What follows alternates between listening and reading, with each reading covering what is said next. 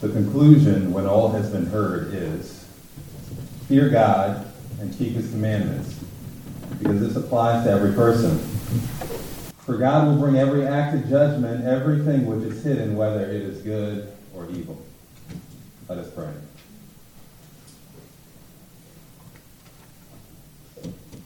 Our Father and our God, we come before you again this morning, giving you thanks and praise for the privilege we have of gathering together as members of one another, gathering together freely and openly as we do. We don't take that privilege for granted. We know many of our brothers and sisters in the world don't have this opportunity. God, as we gather together this morning, as we look at this book, um, this book of Ecclesiastes as we think about what it means to have wisdom, to live wisely before you, as we think about this command that we're given to fear God and keep his commandments. God, we pray that you would grant us wisdom. Uh, we pray as Solomon for a listening heart this morning that we might hear from you, that we might receive all that you would have us to receive, that we might be instructed, encouraged, convicted in ways that we ought to be. We pray that you are pleased as together we think on this passage and as our, our hearts and minds are shaped and molded and conformed to your word. Finally, Father, as, uh, as we are gathered together listening to your word, I pray that the words of my mouth and the meditations of our hearts, again collectively, that they would all be acceptable in your sight. Uh, you are our rock and our Redeemer. Amen. Amen. Well, by way of introduction, I want to read to you from the opening sentences of a ministry report from some of our dear friends who are serving on the mission field. I think it'll help us as we begin to process the words of the preacher here from Ecclesiastes. And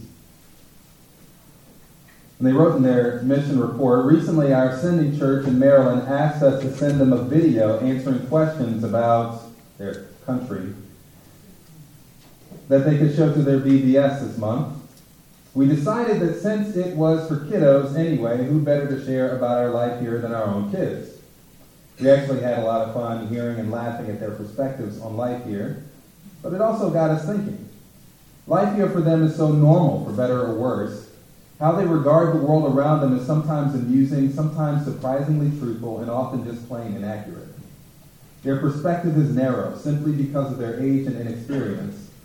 But at the same time, their perspective can hold truth and beauty at times because of that same innocence. Often their perspective on various facets of life is quite different than ours, and we wonder what ought our perspective to be. It is quite easy for our own outlook to become narrow as we look only at things on earth rather than things that are above. Fixing our eyes on Christ, our life, makes all the difference in figuring out life and ministry in a hard place. When our minds are set on the world around us, despair threatens. Whereas when we set our minds on things eternal, we have purpose and peace. The confidence, hope, and security that brings is priceless. Knowing our life is hidden with Christ and that he will one day bring all things to a just conclusion. He is doing as he wills in us, through us, and around us. We pray often for his true perspective in place of our own limited and distorted one. And the wisdom and perspective here in this short blurb of their mission report is astounding to me. Uh, we too would do well to pray for such a perspective daily. Well, the wisdom literature in the Bible is intended to give us such perspective. In our society, wisdom, people don't think or talk in terms of the wisdom of their actions anymore. The validity of one's actions is often gauged either by appealing to pragmatism, if it works, then it's right, or some form of sensualism, if it feels good to you, then it's right. Nowadays, we simply don't talk about the wisdom of a thing in our daily conversations. In general, wisdom is defined as the soundness of an action or decision with regard to the application of experience, knowledge, and good judgment. It is, in other words, the ability to use knowledge skillfully, to use knowledge well. One can be knowledgeable and yet unwise. For example, I can easily read about the inner workings of my Honda Odyssey, my van, I can easily learn how to take apart an engine piece by piece by reading through this material. I'm sure there's a YouTube video for that or an app. But I've never done it before. In fact, I have very limited knowledge on the whole subject of motor vehicles, therefore, it would be unwise for me to attempt to do that. My mechanic, however, who formerly worked at a Honda dealership for years before starting his own business, is perfectly capable of taking my vehicle apart and putting it back together, and I'm fairly certain that it would work well afterward. See, he's wise in the area of motor vehicles and mechanics. I am not. That's the difference. Well, wisdom literature then is literature that seeks to impart wisdom, often as a means of discipleship between a teacher and a student, or a father, a parent, and a child. It's used to instruct the reader in order that they may use knowledge skillfully in their lives. Many different cultures have their own expressions of wisdom in the form of proverbs and other literature. Biblical wisdom literature is particularly marked as an expression of faith in the God of the Bible. It is His truth, the knowledge of Him, that the author of wisdom literature in the Bible is seeking to help the students to apply in their lives. How does one live life as a subject in the world of our sovereign God? How does one live life skillfully in that context? Ecclesiastes is a part of the body of wisdom literature in Scripture. This is part of the reason why it's so widely criticized and why so many, especially in the church today, tend to avoid reading it. The main critique against Ecclesiastes tends to be that it is largely negative. Beyond simply teaching wisdom, it seems to present a very pessimistic view of life. And sometimes that's hard to read through. The book begins with a blanket statement about the futility of life. Solomon says, Vanity of vanities, says the preacher. Vanity of vanities, all is vanity. The word for vanity conveys the idea of futility. The preacher is communicating that life is futile. Not just futile, but in typical Hebrew fashion, he expresses his view in the superlative by repeating it. Not just futile, but futility of futilities. In other words, if there ever was such a thing that is futile, life under the sun would be the most futile of futile things. We call Jesus the King of Kings and Lord of Lords. We understand what that means, right? He is the ultimate King, He is the ultimate Lord. He's over all. Well, Solomon is saying here that life under the sun is futility of futilities. Why? Well, he gives a number of reasons throughout the course of the book. One of the reasons is, is because things are never satisfied. Nothing can ever be satisfied. Nothing is ultimately fulfilled in this life. Generations come and go. The earth remains the same. The sun rises and sets and does it again. The wind blows to and fro. The sea is never full of the rivers that constantly pour into them. He says we can never plumb the depths of our experiences. The eyes never satisfied with seeing, the ears never satisfied with hearing. What has been done will be done. There's nothing new under the sun. You hear the depth of exhaustion in his words? Vanity of vanities. There's no advantage under the sun. All things are wearisome. And that's just in chapter 1. Now, if we stop there, we would have great cause for alarm if that's all that we had in the book of Ecclesiastes. And the critics would be absolutely right in wondering how in the world such a dismal outlook on life wormed its way into the pages of Scripture. But that's not the end. In fact, the key to understanding what the preacher is doing here in the book of Ecclesiastes boils down to two phrases under the sun and under heaven. In that email that I read to you earlier from my friends, they discussed the reality of different perspectives in life. Their children's perspective, they said, as uh, narrow, young, and inexperienced as it is, and their own perspective as parents who have a much broader view of the complexities of life. My friends let their children express their perspective while also putting their perspective, narrow view and inexperienced as it is, helping to put that perspective in its proper context. That is what the preacher is doing here in Ecclesiastes. He's expressing both the experience of those who reside under the sun, presumably those who attempt to live life apart from God, those whose perspective is narrow, young, and inexperienced.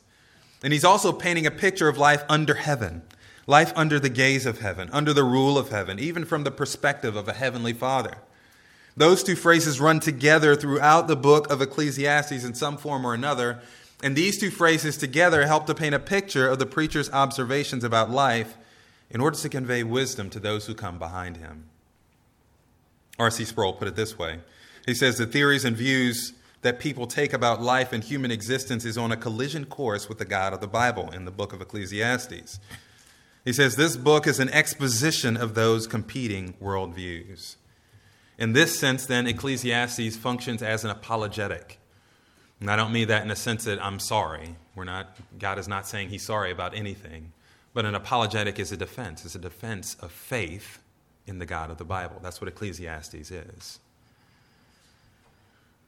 Now, for those of you who are a little more studious, I do believe that this entire text was written by Solomon, perhaps in the later years of his life. He was the son of David, king over Israel, as the writer identifies in chapter 1. As it says toward the end of the book, we know that Solomon did arrange many proverbs. He was particularly gifted by God with wisdom upon taking the throne. He made this request of God. There are a number of different things that we could talk about in the book, but we're just going to look at these two verses at the end of the book. I think these help to summarize, more than summarize, they really point to the main point, Solomon's main teaching, the main thrust of his teaching. Uh, these two verses are really at the pinnacle of all that he teaches as he's trying to help us to have wisdom to live skillfully in this life. It's all been building up to this. It is truly the conclusion Fear God and keep his commandments, as Solomon says. The message of Ecclesiastes, if you want something to, to write down, uh, if you want something to focus in on, if you want to know how to apply knowledge, the knowledge of God skillfully as one who lives life under the sun, while also understanding that you walk about under heaven, under the gaze of the sovereign God, in order to live with wisdom, you must, again, as he says, fear God and keep his commandments, knowing that he will bring all things to judgment. Now, that was a rather lengthy introduction to these two verses, but I think it was necessary. It helps us to orient ourselves as we're coming to the end of this book. There's a lot of stuff, again, that we could have gone through, but, but this is, this is going to focus our thoughts here. Look again at the text, these two verses, chapter 12, verses 13 and 14 in the book of Ecclesiastes. I'll read them for you once again here. The conclusion, when all has been heard, is fear God and keep his commandments, because this applies to every person. For God will bring every act to judgment, everything which is hidden, whether it is good or evil. Again, Solomon says, Fear God and keep his commandments. That should sound oddly similar to other wisdom literature in the Bible. One of the most widely recognized definitions of wisdom in the Bible is found in the book of Proverbs. The fear of the Lord is the beginning of wisdom. Fools despise knowledge and discipline. The fear of the Lord in our text is in the imperative fear God. It is a theme that runs throughout the whole of Scripture. In fact, there's often discussion as to how we understand that term fear. Of course, any word means what it means in its context. In this case, there are generally two ways of understanding the term fear as it is used here. Often, when we talk about the fear of the Lord, it is either in terms of dread or some form of devotion. Both are used in Scripture and both are related. And we understand this relationship well. For example, parents who physically chasten their children, and I, of course I don't mean abuse here, but rather applying the, how did I say it, uh, the rod of instruction to the seat of knowledge, right? Or the rod of instruction to the seat of wisdom, however you want to put it there. When parents do that faithfully and consistently, children learn to fear, especially when they're very young. And we don't really talk about it that way, but that's what actually happens. They understand the fear of consequence long before they understand the fear of reverence. They come to understand the fear of reverence as they grow in their relationship with you, as they grow uh, in maturity, as they start to understand more what that relationship is all about. But when they're very young, they don't, they're not going to they're not going to respond to you and say, I respect you, daddy or mommy, you know, when you give them a command. They won't understand unless they feel that, that physical, tangible reminder that there is consequence. So, those two things, those two ideas of fear, of dread, and reverence are related. The fear of the Lord likewise involves both dread and reverence. Concerning the response of dread in relation to the Lord, I'll mention two biblical examples. We could name more. The first, immediately after the Exodus, when the people met with God at Mount Horeb. And if you think about it, as the people are being brought out from, uh, from Egypt, they're really rediscovering who God is. For many, many years, they lived life apart from God, without knowledge of God. There are many among them who probably had no understanding of who God was. Certainly, there was a remnant, a faithful remnant, but many of them didn't know who He was. So, God is reintroducing Himself to them. And He brings them out by a powerful um, demonstration uh, as He uh, humbles Egypt and God leads them to Mount Horeb. They come and they stand at the foot of the mountain, having been severely warned that if they attempt to come up, that God's holiness would break out against them. There was a thick cloud, and just as the bush that Moses saw when he pastured the flocks at Midian, the mountain burned with fire but was not consumed. And there was lightning and there was thunder, and the people were terrified. They were so terrified, in fact, as they uh, encountered God in this way, at some point they said to Moses, You know what? Can, can you just please ask God not to speak to us. We'd rather speak to you because this is just too much. The lightning and the thunder and the loud voice calling out from the mountain, and the mountain on fire, burning, and the cloud that covers everything. It's just a terrifying sight to them. And God comments on this a little bit later in the book of Deuteronomy. He says that He assembled the people in that way and let them hear His words so that they may learn to fear him all the days they live on earth. God intentionally brought them near to terrify them. God is holy, and his holiness could break out against them at any moment. We talked about this some time ago when I preached in the book of Leviticus. So God endeavored to teach them to fear so that they would be inclined to obey him, and his holiness would not destroy them. The second case takes place in the New Testament. There's a false dichotomy between the God of the Old Testament and the God of the New Testament as if they're two completely different people. The assumption is that the fear of God and a sense of dread is only appropriate in the Old Testament. In Mark 4, however, there's an interesting account with the disciples. After a long day of teaching, crossing over the sea to get to the other side, Jesus is asleep in the boat.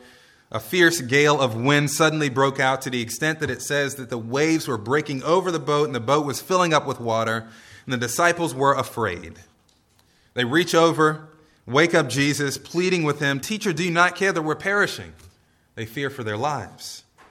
Perhaps they thought that he could do something about it, but was more probably like, How in the world could you be sleeping at a time like this? I think we all have that one friend who can sleep just about anywhere, right?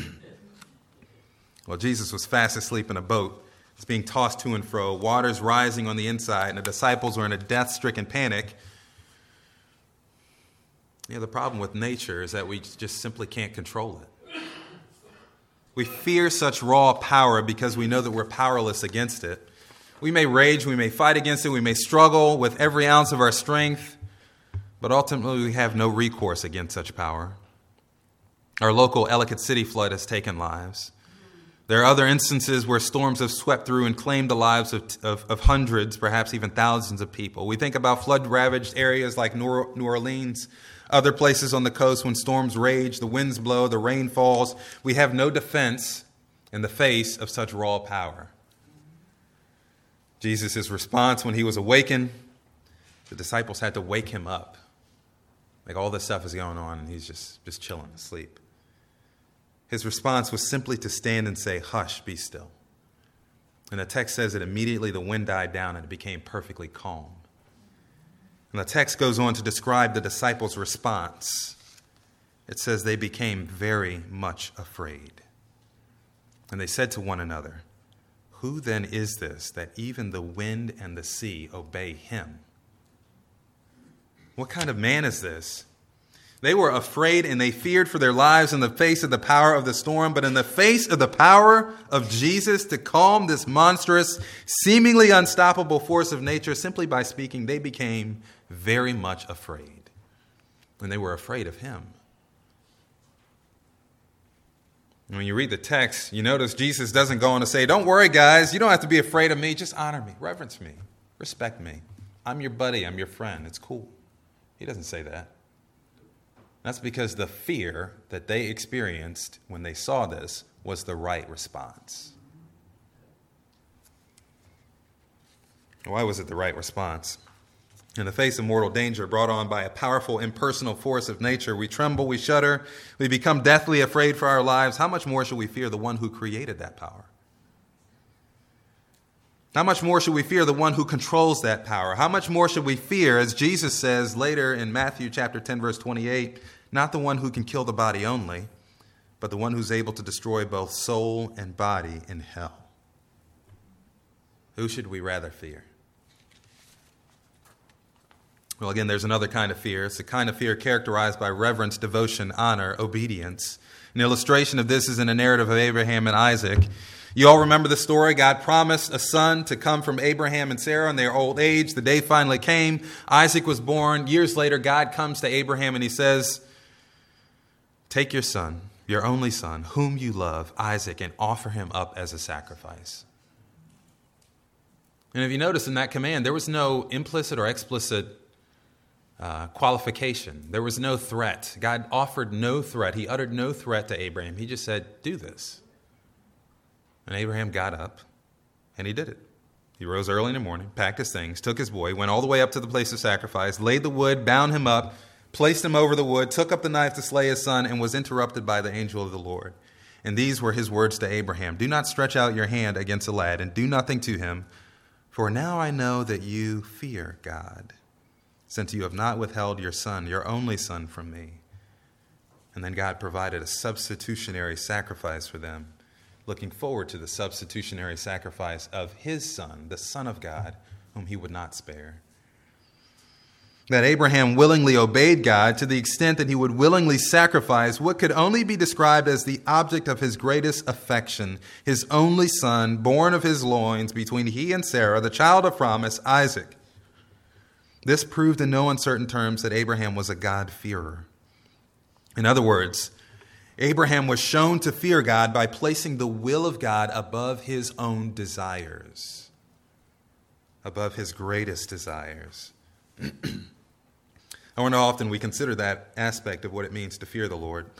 I wonder how often we actively consider that in the course of our daily lives, that what it means to fear the Lord has everything to do with placing His will above our will, placing His will above our wants, above our desires, our longings.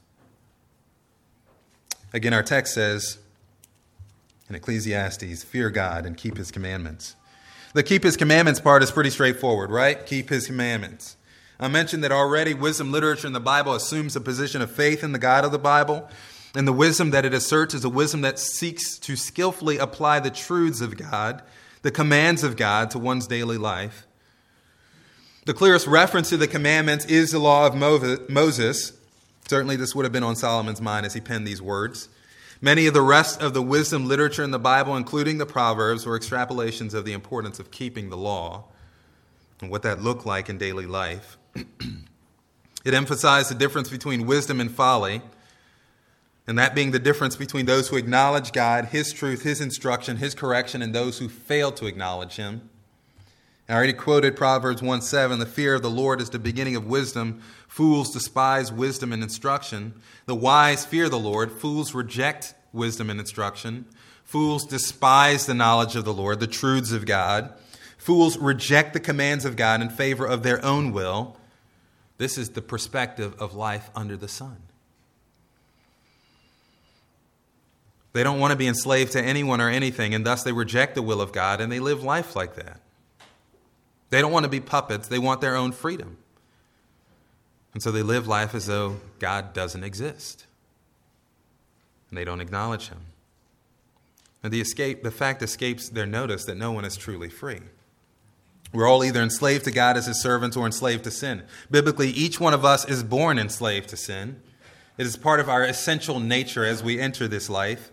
The will of man is corrupt, it is crooked, it is subject to indwelling sin. Ephesians chapter 2 verse 1, you are dead in your trespasses and sins in which you formerly walked according to the course of this world, according to the prince of the power of the air, of the spirit that is now working in the sons of disobedience. Among them we too all formerly lived in the lust of the flesh, indulging in the desires of the flesh and of the mind, and were by nature children of the wrath, children of wrath even as the rest. Those two phrases, indulging in the lust of the flesh, indulging in the desires of the flesh and of the mind, characterize the spirit of our world today. Anything that their bodies desire, anything that their mind conceives of, they indulge in it headlong, they pursue it.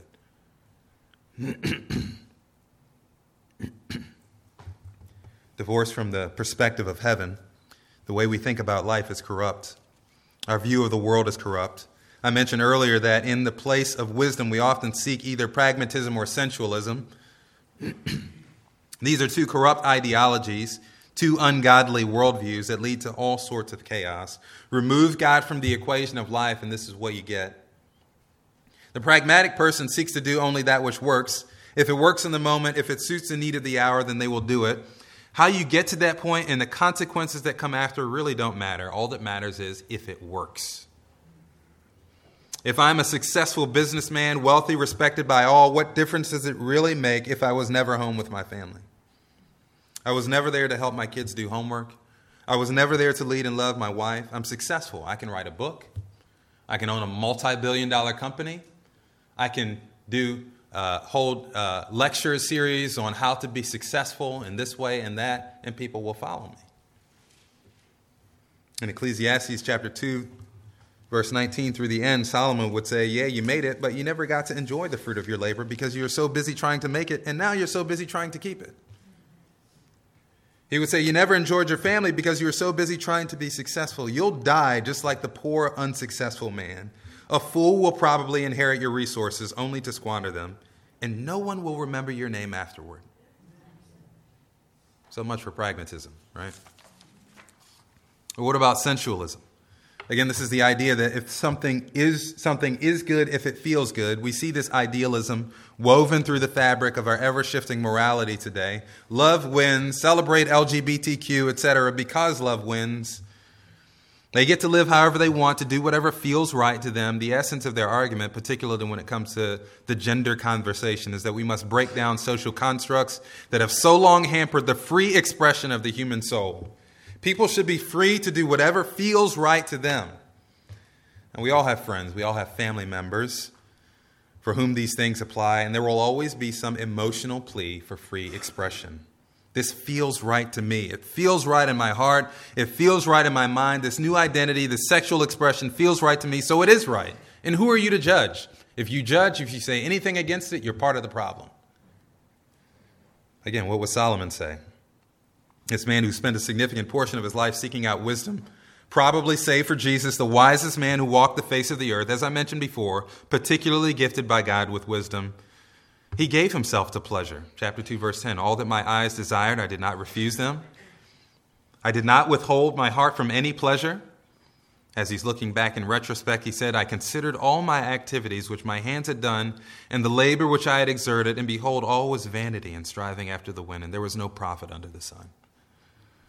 To the pleasure seekers, Solomon would ask, When will it end? Again, his opening chapter the eye is not satisfied with seeing, nor the ear with hearing. Our senses, the appetites of our flesh, will never be satisfied. So, when will it end? Pursuing what feels right is a fool's errand because you will never find complete satisfaction. And afterward, you will die. Solomon doesn't shy away from the reality of death in this book. In fact, it's part of what colors his interpretation of life under the sun. Death is coming for all of us. You'll never find full satisfaction in this life grasping after the winds of your feelings, and afterward you will die in complete and utter dissatisfaction with nothing to show for your life. I read recently that among the LGBTQ youth in particular, suicide is between 1.5 and 3 times greater than among heterosexual youth. Of course, they would say the majority of the problem comes from other people, from bullying or negative societal expectations, but I don't buy that. Kids get bullied all the time. I got bullied back in the day when I was young. It happens. It's part of life, right? It's part of the uh, growing up uh, ritual. You get bullied back in the day, you fight. Maybe you get beat up, you heal. Perhaps you do it again. You move on. You don't commit suicide. That's not what we did. There's something particularly damning to the soul that seeks satisfaction in pursuing what feels right, only in the end to realize that it doesn't satisfy. And some simply cannot come back from that downward spiral of disappointment. Now, certainly that can be said for many different kinds of sin, and I don't at all mean to say that this is the only kind of sin that leads to depression and suicide, but it is a telling statistic. We want to be free from the rule of God, but end up ensnared in so much worse a condition than before. Our godless worldview leads us down the path of meaninglessness and despair.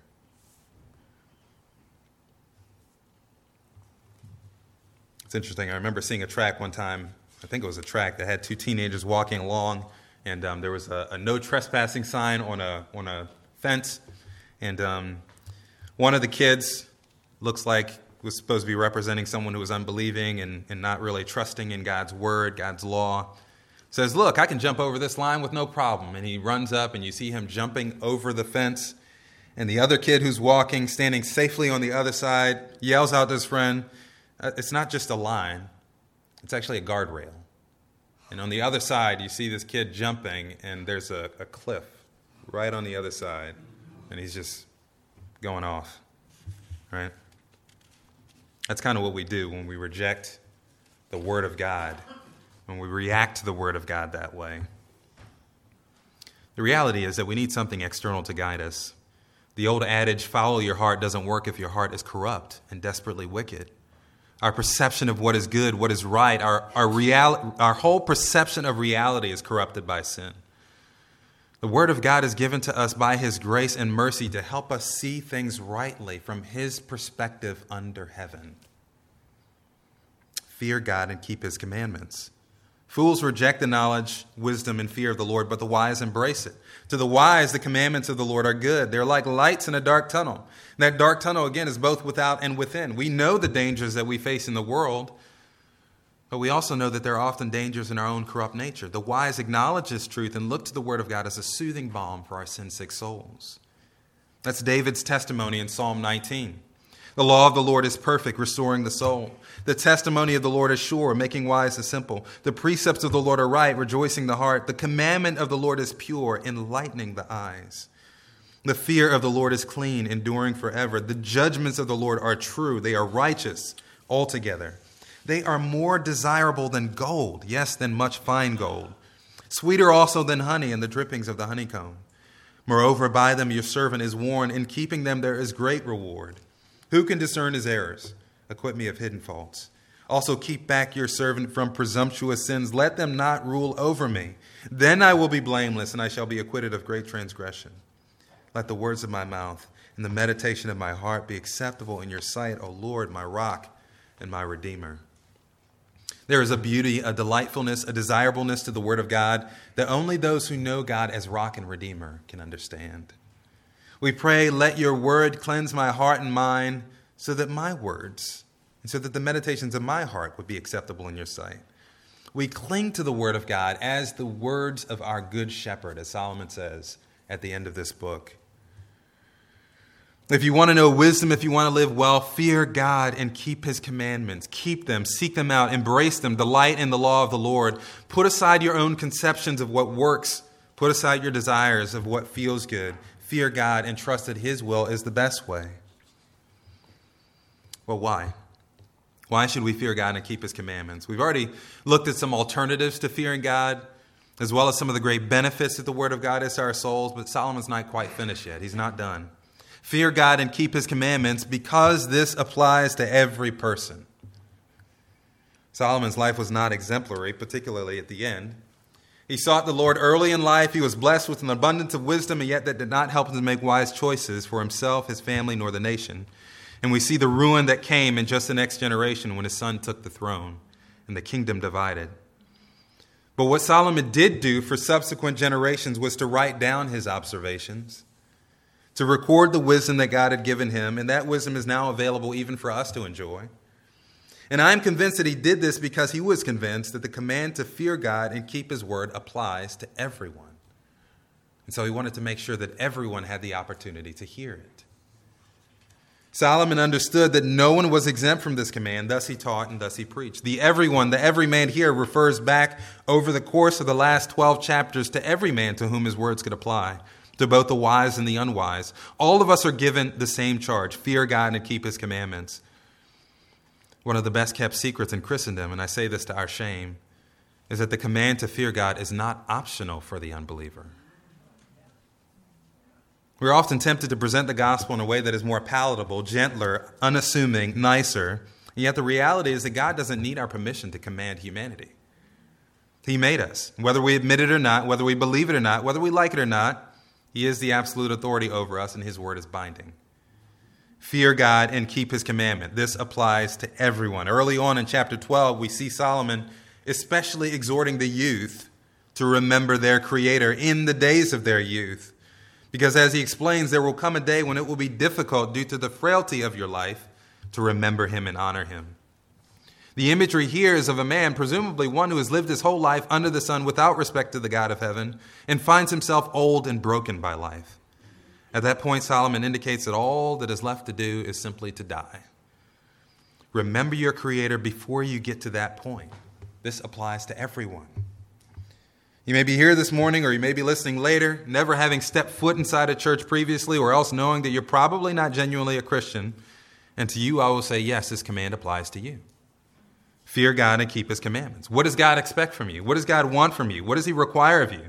Simply show up on Sunday morning? I mean, that's nice. It's good to see you. But God requires more than that. He requires that you fear him and that you keep his word. And it doesn't matter how old you are, how young you are, how rich you are, how poor you are. It doesn't matter where you've come from. It doesn't matter who your father and mother is. God expects that from you. You may have a slightly different translation that says something like, For this is the whole duty of man.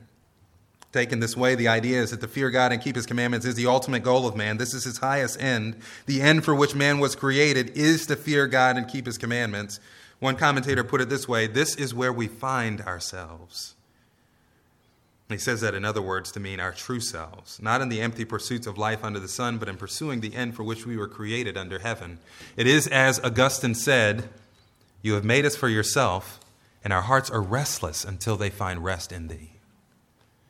Or why should we fear God and keep his commandments? Because it applies to everyone. Why else? Verse 14 For God will bring every act to judgment, everything which is hidden, whether it is good or evil. I would urge you to remember, memorize these two verses, but if two verses is too much for you, I'd say focus in on this one, because I think this one's going to be the most helpful for you. God will bring every act to judgment, everything which is hidden, whether it is good or evil. A characteristic distinction between the wise and the fool in biblical wisdom literature is the fool's inability to think about the consequences of their action. As you're building wisdom into your children and future generations, it would be wise to you to urge them to think that way. I find myself having this conversation with our children over and over again. Each time I think about it, I wish that I'd heard the same thing growing up. What is going to happen if I continue down this course? What is going to happen if I make this decision or that? Perhaps to put it another way, what will God say of me at the conclusion of my life if I make this decision? If I open my mouth to say this or that? If I look at this or that? If I choose to linger on this thought? What's going to happen? What's going to be the end of that thing? What is God going to say? The wise considers, the fool ignores. God will bring every act to judgment, he said. I've said this before in other contexts, but all of life is a stewardship. Thus, we will be held accountable for all of life. God as creator, as sovereign is judge. In Ecclesiastes 3:17, Solomon says, God will judge both the righteous man and the wicked for a time, for every matter and for every deed is there. Hebrews 9:27 it's appointed for man to die once and after death comes the judgment. It's ultimately by his standard of righteousness that we will be all we will all be judged. Fear God and keep his commandments is what he says. So the standard of judgment is have you feared God? Have you kept his commandments?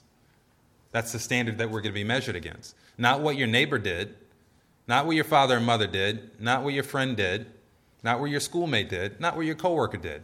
Did you fear God and keep his commandments?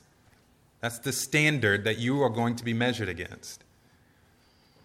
And it really doesn't matter how good we are at covering things up. Solomon says God will bring every act to judgment, everything which is hidden. Again, the fool says in his heart, There is no God. The fool lives his life as if there is no God. If there is no God, then there is no judgment. And if there is no judgment, then nothing really matters. It is all truly vanity of vanities. It doesn't matter what you do or how you live. In their view, that means that you can do whatever you want. What it really means is that nothing matters. No one's going to judge you because nobody cares. But it does matter because there is a God and He is the judge. Everything matters that you do, precisely for that reason. It's ironic that so many live life as if there is no judge. If we are our own standard, if there is no judge, then why do we do most of our sin in the dark? Why do we try to hide our sin? Why do we cover it up? Call it something different. Place the blame on those around us. Ignore it altogether. One of the most fearful thoughts, one of the things that causes the greatest anxiety, is the suspicion that we're being watched, especially when we're doing evil. You know that look that the kid gets when you walk in on them doing something they're not supposed to, right? Solomon makes it clear in this text that it doesn't matter if you do it in the dark. Doesn't matter if you're all alone with no human being to see you or hear the wicked thoughts in your heart. The reality is that God is the God who sees. And the God who sees all is the God who will judge all. If there is no God, nothing matters. But if there is a God, since there is a God, everything matters. All things will be open and laid bare, is what the writer of Hebrews says. Concerning every person, God will bring every act to judgment, every hidden secret act. This includes our deeds done in darkness of the night, as well as the deeds accomplished in the darkness of our hearts and minds. Every act, whether good or evil. If you're without Jesus in this life, if you know that you have not believed, if you suspect that perhaps you're not truly believed, if there's no abiding new life in you from above, then you are in real danger of falling into the hands of the judge of the universe. Scripture makes clear that those who do not believe are condemned already precisely because they have not believed. Thus, all you have to look forward to is condemnation. There's no chance for you. We love John 3:16, but there's also John 3:18. That's what he says there. Those who do not believe are condemned already because they have not believed. We read passages like Isaiah 66, Revelation 14. We read the gospel accounts and the numerous times that Jesus spoke of the realities of hell.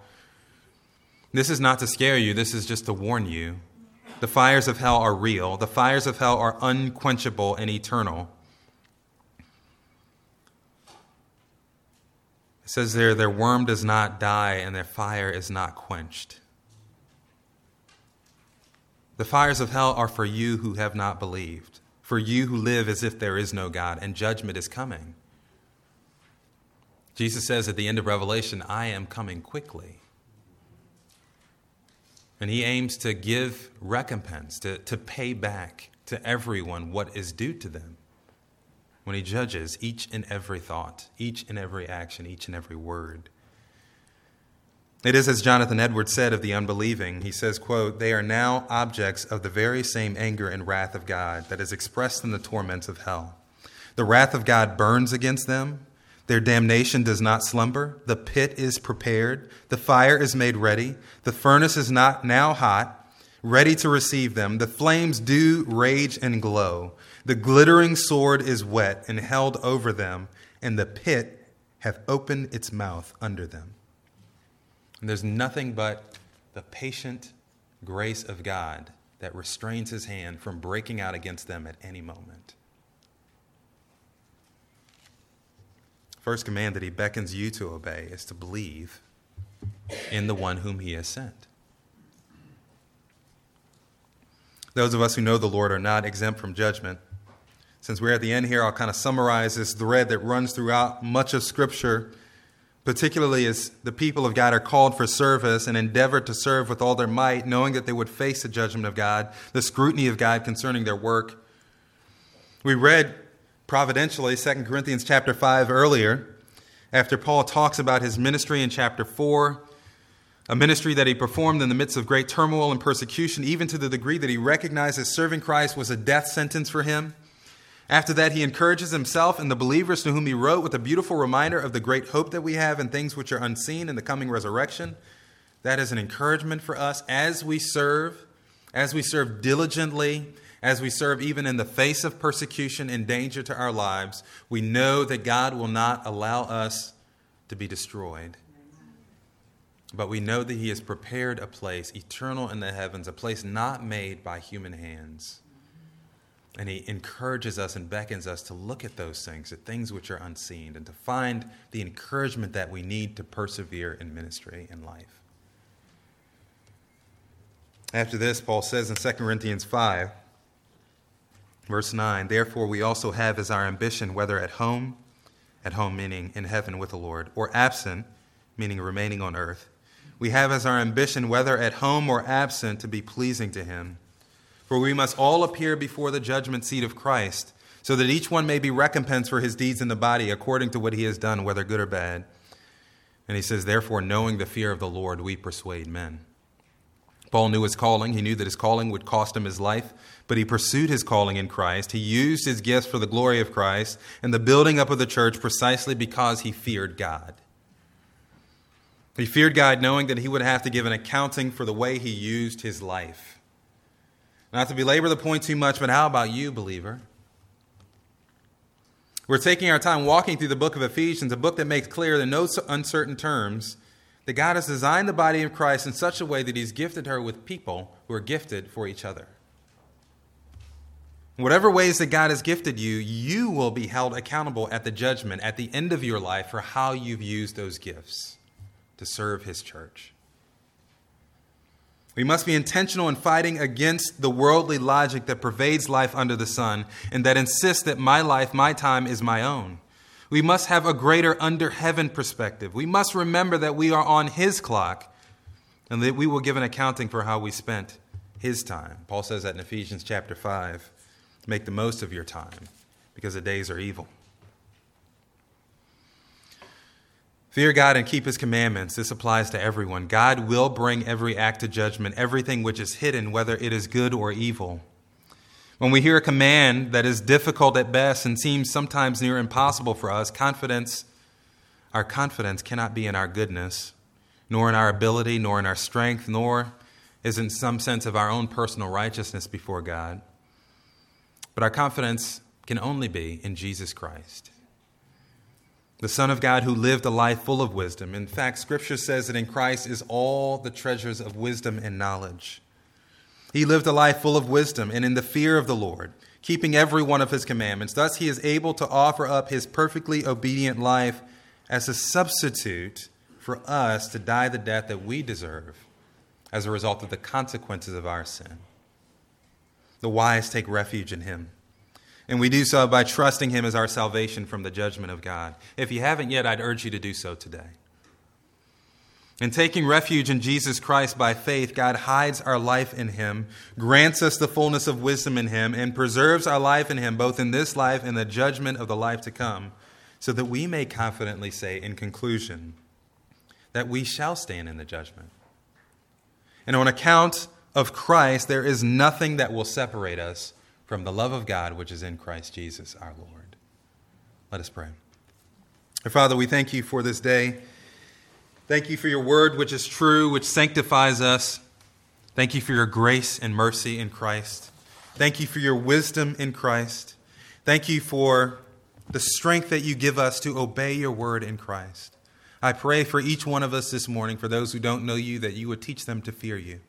For those of us who do know you, that you teach us to fear you. Lord, that we would seek to fear you and to keep your word, to keep your commandments so that you may be pleased with our lives at the end of our lives as we face your judgment, that we may indeed stand. And that we may indeed stand because we take refuge in the one who did keep your word, who did obey your law, and the one who has given his life for us. And we pray this all in Christ's blessed name. Amen.